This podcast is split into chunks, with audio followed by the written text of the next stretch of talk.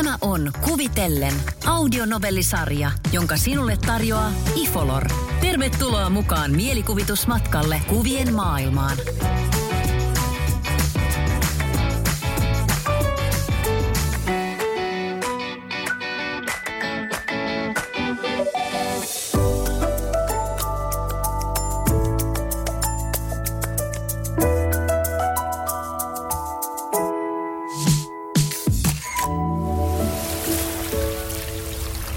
Vuoden jälkeen palasin sille paikalle.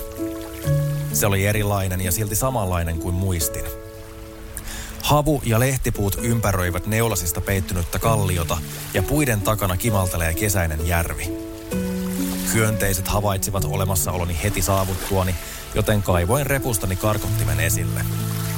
Toki ennen kuin ehdin ottaa sitä käyttöön, laskin sen vielä hetkeksi paikalta löytyvälle puupenkille ja otin puhelimellani kuvan pystyttämästäni teltasta upea maisema taustallaan.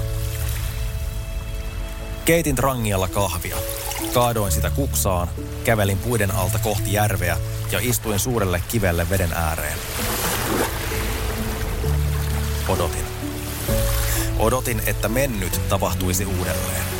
Sitä, että ajan kultaamat muistot muuttuisivat todeksi ja joku alkaisi puhua minulle. Odotin, että kuulisin lähestyviä askelia ja joku koskisi olkapäätäni. Onnittelisi, kuinka hyvin asiat ovat menneet ja että olisin valmis aloittamaan uuden elämän. Tänä samana päivänä vuosi sitten satoi kaatamalla ja pimeä oli jo laskeutunut. Olin eksynyt.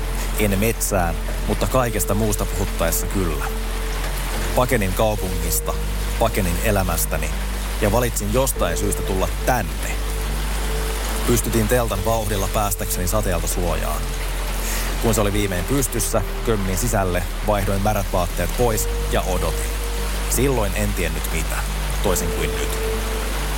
Yritin kai lukea kirjaa, mutta harhauduin miettimään asioita, jotka olisi voinut tehdä paremmin. Kumpa olisi voinut olla joku muu, mietin. Aamulla sade oli lakannut, mutta ilma yhä harmaa. Nousin ulos teltasta ja kuulin luonnon äänet ympärilläni selkeämmin. Katsoin suuntaan, josta olin kävellyt, ja ihmetyksekseni näin alle 10 metrin päässä toisen teltan.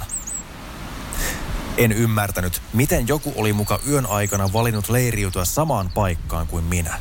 Ja ennen kaikkea, miten muka en kuullut sitä.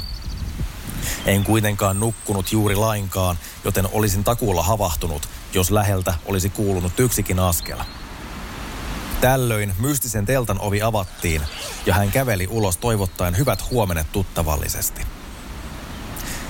Hetkeä myöhemmin istuimme retkipaikalta löytyvällä puupenkillä ja joimme kumpikin aamukahvejamme. Selvisi, että hän on lintubongari ja telttansa on ollut samassa paikassa jo eiliseltä. Olin kävellyt pimeässä sen ohi huomaamatta mitään. Jos olisin huomannut toisen teltan, olisin takuulla etsinyt vain jonkin toisen paikan pystyttää omani. Mutta niin ei tapahtunut, vaan kohtalon oikusta istuimme nyt juttelemassa.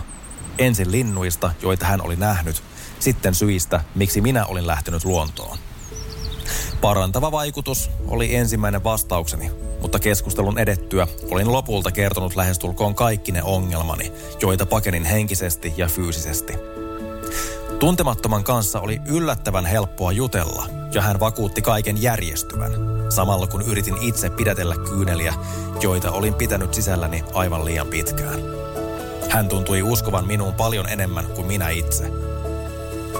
Sovimme, että näkisimme tasan vuoden kuluttua samassa paikassa ja jatkaisimme silloin keskustelua. Hän kertoisi uusista lintuhavainnoistaan ja minä siitä, kuinka olen selvinnyt silloisen elämäni kiperistä ongelmista. Olen onnellinen siitä keskustelusta, jonka sain käydä silloin tässä samassa paikassa. Vuodessa tapahtuu valtavasti. Ihminen saa aikaan yllättävän paljon, kun on halua muuttaa asioita. Maltan tuskin odottaa, että voin kertoa sen hänelle ja kiittää. Enkä muista hymyilleeni koskaan näin, kun nyt kuulen telttani suunnasta askelia ja tutun äänen sanomassa nimeni.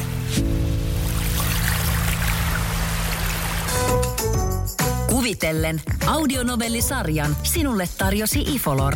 Ettei elämä unohtuisi.